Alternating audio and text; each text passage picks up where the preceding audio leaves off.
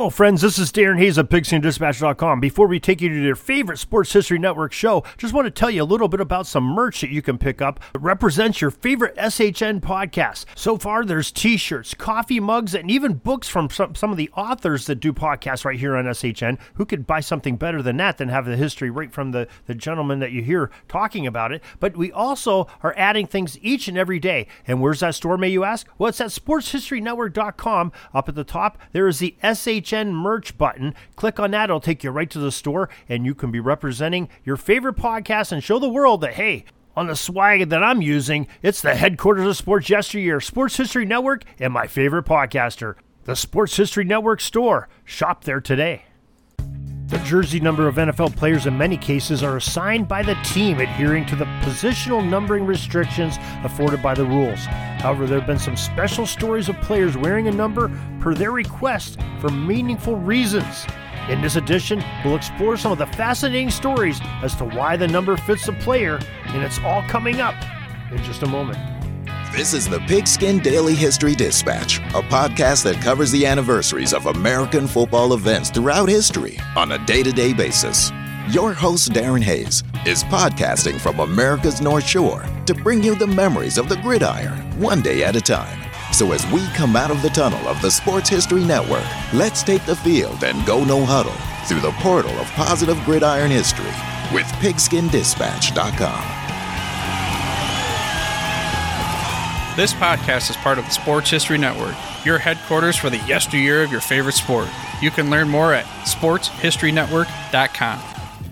Hello, my football friends. This is Darren Hayes of PigskinDispatch.com. Welcome once again to the Pigpen, your portal to positive football history. We are very excited today to be talking about some of the great uh, jersey numbers and some of the players that wore them and some reasons why they chose their numbers. But before we do, we want to make you aware of a couple different uh, pieces of information. First of all, you can join our newsletter. It's totally free. It's easy to sign up for. You can cancel at any time. It's found at uh, the show notes of this very podcast podcast or at the top of Pigskin Dispatch or JerseyDispatch.com. Find out everything is going on in the pig pen and in the sports history world for that particular day every single morning about 6:30 a.m. in your email inbox. Also, we want to let you know that we have our first book out, The World's Greatest Pro Gridiron Team. It's out, very easy to get to. It is on Amazon. You can find it at pigskindispatch.com. Go right into the uh, show notes, or I'm sorry, you can find it in the show notes also, or you can go uh, right on pigskindispatch.com and order it through there, or through your Amazon account, The World's Greatest Pro Gridiron Team by Darren L. Hayes. We're going to talk about jersey numbers today, and uh, we seem to know a lot about jersey numbers. After all, we have a whole website about it, a Sports Jersey Dispatch podcast, and jerseydispatch.com. But we're going to talk about National Football League jerseys and some of the stories of why certain players wore the numbers that they did, or maybe they currently wear them. We're going to talk about uh, some of those, and uh, I think you're going to maybe appreciate these numbers a little bit more because of the meaning they have to the players that wear them. First, we're going to start off with number seven. Now, Ben Roethlisberger, the renowned quarterback for the Pittsburgh Steelers, chose to wear the number 7 jersey throughout his illustrious career. His decision to don this particular number stemmed from his deep admiration for legendary quarterback John Elway of the Denver Broncos, who played, you know, about a generation before Roethlisberger. I don't believe they ever faced against each other. I believe uh, Elway retired at the end of the 1990s, and Roethlisberger didn't come in the NFL until 2004. So there's probably a five or six years of separation here. Now, Elway was a two-time Super Bowl champion and Hall of Famer. He served as a role model for Roethlisberger, and wearing Elway's number seven jersey was a way for Roethlisberger to express and respect to emulate his idol. Now, Roethlisberger's admiration for Elway extended beyond just the number choice. He adopted many of Elway's playing styles and leadership qualities, striving to replicate Elway's success on the field. Roethlisberger's dedication honoring Elway's legacy is evident throughout his career, uh, you know, both by extending plays with his feet and escaping the pocket and being hard to tackle and trying to get those tough yards when you have to and the number 7 jersey became synonymous with his own accomplishments. At the root, though, Elway had an interesting story on why he wore number 7. When John arrived to play at Stanford, he was disappointed to find out that the number 11 that he had worn in high school was not available. The only numbers available to quarterbacks at Stanford at the time that were legal were the numbers 7 and 12, and Elway opted for the less common 7. Now, it seemed like all of the top NFL quarterbacks of the 70s had wore number 12. Joe Namath, Roger Staubach, Bob Griese, Terry Bradshaw, and Ken Stabler. And these guys accounted for nine of the first 14 Super Bowls uh, as the starting quarterbacks. But Elway wanted to buck that trend and not be the common being number 12. He wanted to sort of be his own man, wearing number 7. So, scarcity and uniqueness. Elway appreciated that number seven was not widely used among athletes all the time, at the time, and he felt it gave him a distinct identity and set him apart from the others. It was his personal preference. Elway just simply liked the number seven. After all, it's a lucky number, and he found it aesthetically pleasing, and he felt a connection to the number seven. And boy, did he play like he did. So, two great quarterbacks wearing number seven, two different stories for a common number. How about some modern day numbering? That's for DeAndre Hopkins wearing number 10. Now, he chose his number 10 when he went to the Arizona Cardinals after a trade as a reminder to somebody important to him. Hopkins tweeted after he was traded that he chose the number as a reminder of his cousin, who chose a lifestyle of selling drugs and doing some other nefarious activity. He got busted and was sentenced to serve 10 years in prison for the crime. It was a pivotal moment in time for DeAndre, who was a little bit younger than his cousin, who made a decision right there and then to concentrate on playing football rather than going into some, let's say, uh, illegal activities like his cousin had. So he went to Clemson and eventually into the NFL with that drive to be a professional football player. That number 10 represents the honor not only to his cousin, but to the choice that he personally made to go the straight and narrow and to do something with his life. Great story there. How about another modern day uh, player? Probably the best in football at this time, Patrick Mahomes, wearing the number 15, star quarterback for the Kansas City Chiefs. And it's a kind of a unique number, that number 15, and he wears it for a couple of reasons. First of all, it's a symbol of new beginnings. When Mahomes joined the Chiefs in 2017, his preferred number 5 was already taken by Cairo Santos. Instead of choosing another commonly used number, Mahomes opted for 15, signifying his readiness to embrace a new chapter in his football career.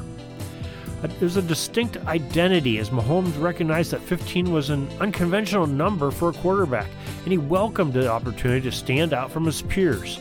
The number became a symbol of his individuality and the daring style of play that he exhibits.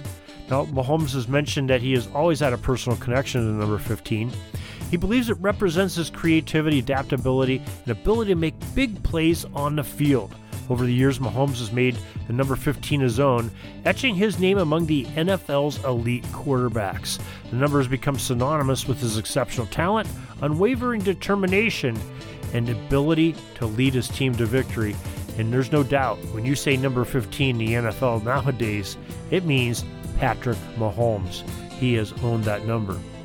But maybe one of the best stories and most fitting tributes to a number was one that a legendary Oakland Raiders player wore.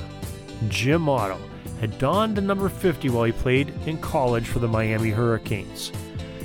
As a pro, he changed it up a little bit and wore jersey number double zeros for two primary reasons. First of all, it represented Otto's nickname, which was Otto, a play on his last name and the number zero. The double zero effectively reinforced his nickname and added a distinctive flair to his on field persona. And if you sit there and you take those zeros and turning them into O's, it Otto starts with O, ends with O. You, know, you put a couple T's in between, you got his last name on there. And the number zero was relatively uncommon in football at the time. As a matter of fact, it was legal soon after that he wore it in the NFL till just recently. So probably about 50 years it had uh, it was not allowed to be worn in the NFL. And Otto's consistent performance and intimidating presence made him synonymous with the number. It became a symbol of his dominance and unwavering dedication to the game. Otto's choice of double zero was unconventional, but yet memorable. We still remember to this day, reflecting on his personality, solidifying his place as one of the greatest, most recognizable figures in Raiders history. And when you see that double zero in black and silver, you know that's Jim Otto. Number became so cl- closely associated with Jim that the team has retired the number to this day, uh, even when its legality came back around.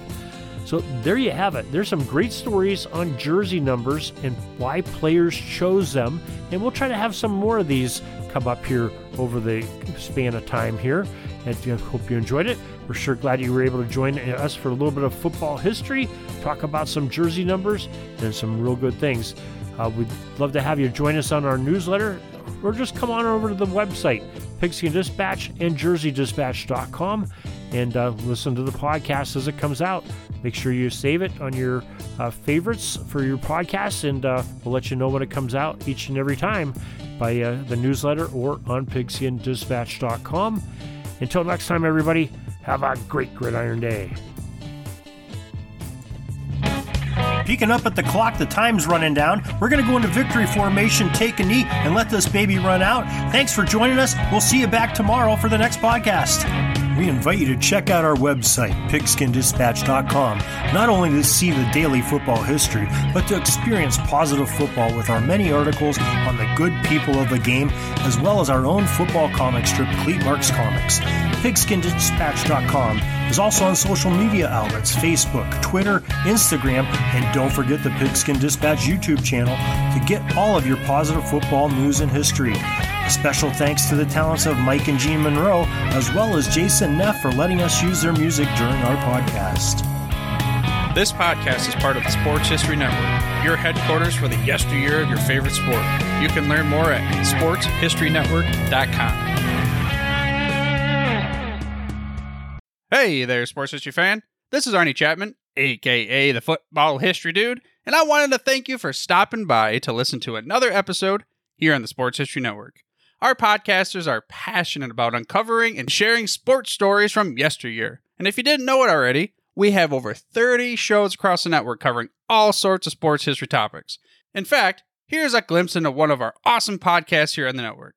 Do you wish you knew more about the 100 seasons of the NFL? You're in luck because you found the Football History Dude podcast, where each episode is a journey back in time to learn about the rich history of the NFL. From the founding of the league in an auto showroom all the way to what it is today, America's favorite sport and a behemoth of an industry. My name is Ernie Chapman. Football is my passion, and I want you to come along with me each week to explore the yesteryear of the gridiron. So hop on board my DeLorean and let's get this baby up to 88 miles per hour.